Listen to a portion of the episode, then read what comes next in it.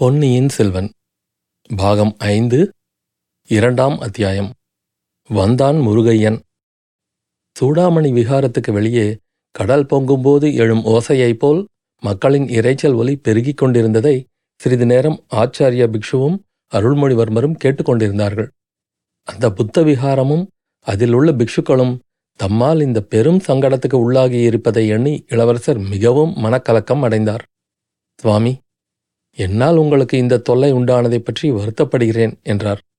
இளவரசே தங்கள் காரணமாக இதுபோல் நூறு மடங்கு தொல்லை நேர்ந்தாலும் நாங்கள் பொருட்படுத்த மாட்டோம். தாங்களும் தங்கள் குடும்பத்தாரும் எங்களுக்கு செய்திருக்கும் உதவிகளுக்கு இது ஒரு கைமாறாகுமா என்றார் பிக்ஷு. அது மட்டுமல்ல இம்மாதிரி ஒளிவு மறைவாக காரியம் செய்வது எனக்கு எப்போதும் பிடிப்பதில்லை. நான் இங்கு இருந்து கொண்டே எதற்காக இல்லை என்று சொல்ல வேண்டும்? சத்தியத்துக்கு விரோதமான இந்த காரியத்தில் தங்களையும் எதற்காக நான் உட்படுத்த வேண்டும்? தங்களுடைய பரிவான சிகிச்சையினால் எனக்கு உடம்பும் நன்றாக குணமாகிவிட்டது. இப்போதே வெளியேறிச் சென்று ஜனங்களிடம் நான் இன்னான் என்பதை தெரியப்படுத்திக் கொள்கிறேன்.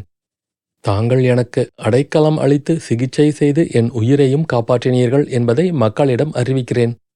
இந்த சூடாமணி விகாரத்துக்கு என் காரணமாக எந்தவித அபகீர்த்தியும் ஏற்படக்கூடாது என்றார் இளவரசர்.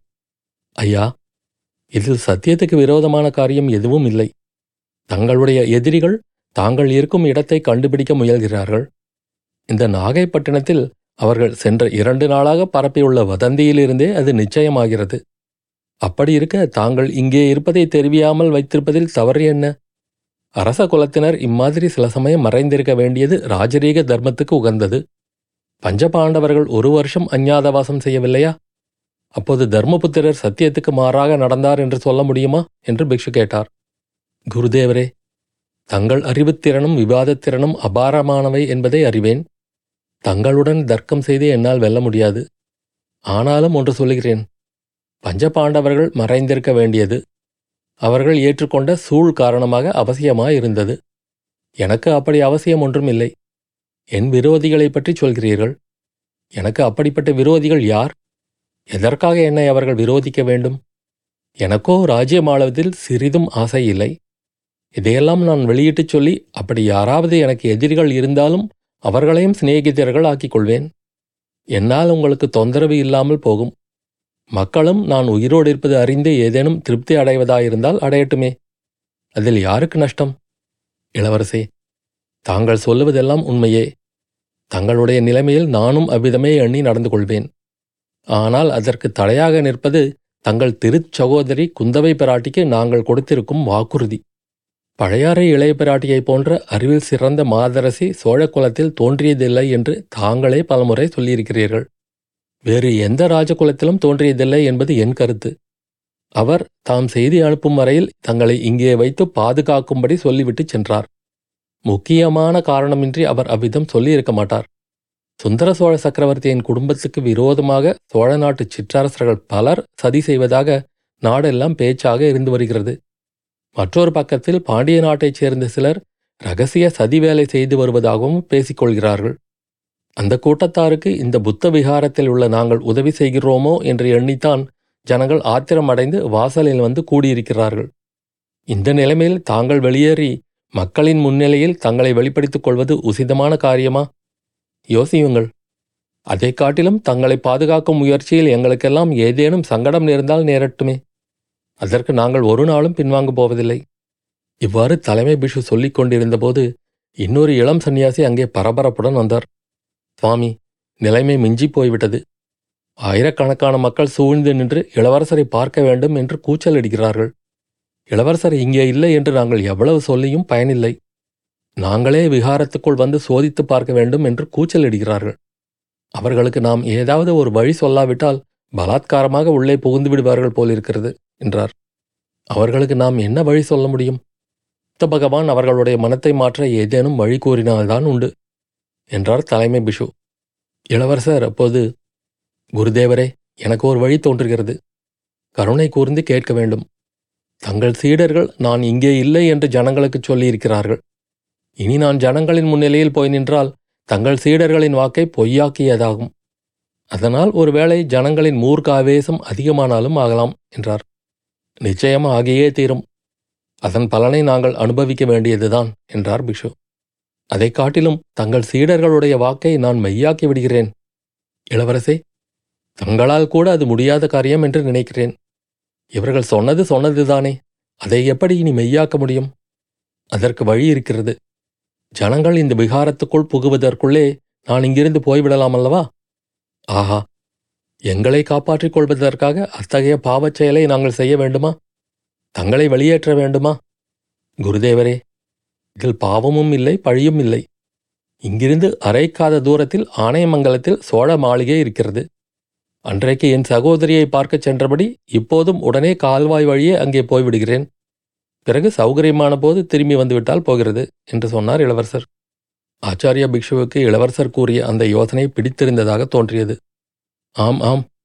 அப்படி செய்தால் தங்களை உடனே வெளிப்படுத்திக் கொள்ள வேண்டிய அவசியம் இல்லாமல் போகும். தங்கள் தமக்கையின் கருத்தையும் நிறைவேற்றியதாகும். ஆனால் கால்வாய் விகாரத்திலிருந்து வெளியேறும் இடத்திலும் ஜனங்கள் நிற்கலாம் அல்லவா?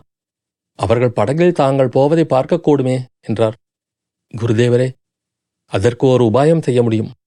கூட்டத்தில் உள்ளவர்களில் யாரேனும் ஒருவன் விகாரத்துக்குள் வந்து தேடி பார்த்து கொள்ளலாம் என்று சொல்லுவோம் என்றார் இளம்பிக்ஷு ஒருவன் வந்து பார்த்தால் போதாதா? அவன் வெளியிலே சென்று மற்றவர்களிடமும் சொல்ல மாட்டானா? என்றார் குரு. அவனை இங்கே கொஞ்சம் தாமதப்படுத்தி வைத்திருந்தால் அதற்குள் இருட்டுவிடும்.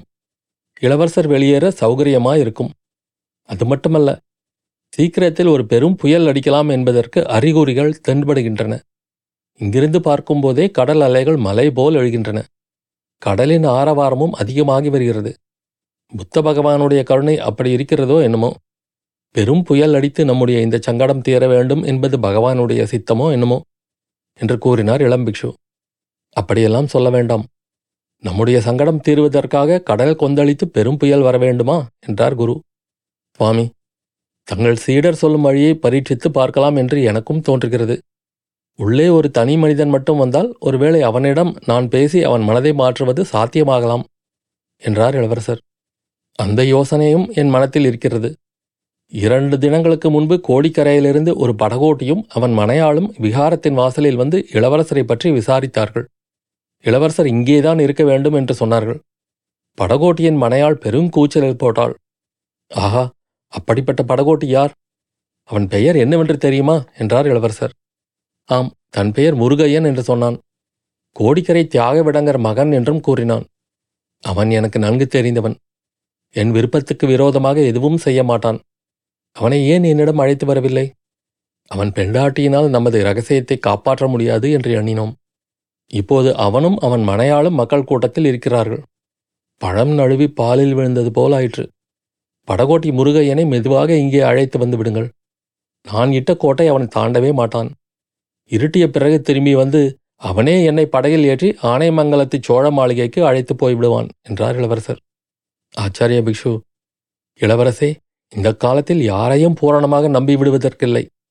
இந்த படகோட்டியும் அவனது மனையாளன்தான் இரண்டு நாளாக இந்த பட்டினத்தில் தங்களைப் பற்றிய வதந்தியை பரப்பியிருக்க வேண்டும் என்று கருதுகிறேன். அப்படியே இருந்தாலும் அதனால் பாதகமில்லை. எப்படியும் யாரேனும் ஒருவனை விகாரத்துக்குள் அழைத்து வர வேண்டும் அல்லவா அவன் கொஞ்சம் பெண்டாட்டி சொல்லுகிறபடி ஆடுகிறவன்தான். ஆனாலும் என் விருப்பத்துக்கு மாறாக மனையாள் சொல்வதை கூட கேட்க மாட்டான். முடியுமானால் அவனையே அழைத்து கொண்டு வாருங்கள் என்றார் இளவரசர். ஆச்சாரிய பிக்ஷுவுடன் சம்மதத்துடன் இளைய பிக்ஷு வெளியேறினார். அவர் சென்ற சிறிது நேரத்துக்கெல்லாம் பெரிய பிக்ஷு. இளவரசே என் மனம் ஏனோ நிம்மதியாகவே இல்லை. நானும் வெளியிலே சென்று பார்த்து வருகிறேன். ஜனங்களுடைய மனோநிலை எப்படி இருக்கிறதே என்பதை நேரில் அறிந்து வருகிறேன். என்னுடைய பிசையினால் இந்த புராதனமான சூடாமணி விகாரத்துக்கு கேடு வரக்கூடாது. தங்களுக்கும் தீங்கு எதுவும் நேரக்கூடாது என்று சொல்லிவிட்டு வெளியே சென்றார். அத்தியாயம் முடிவு.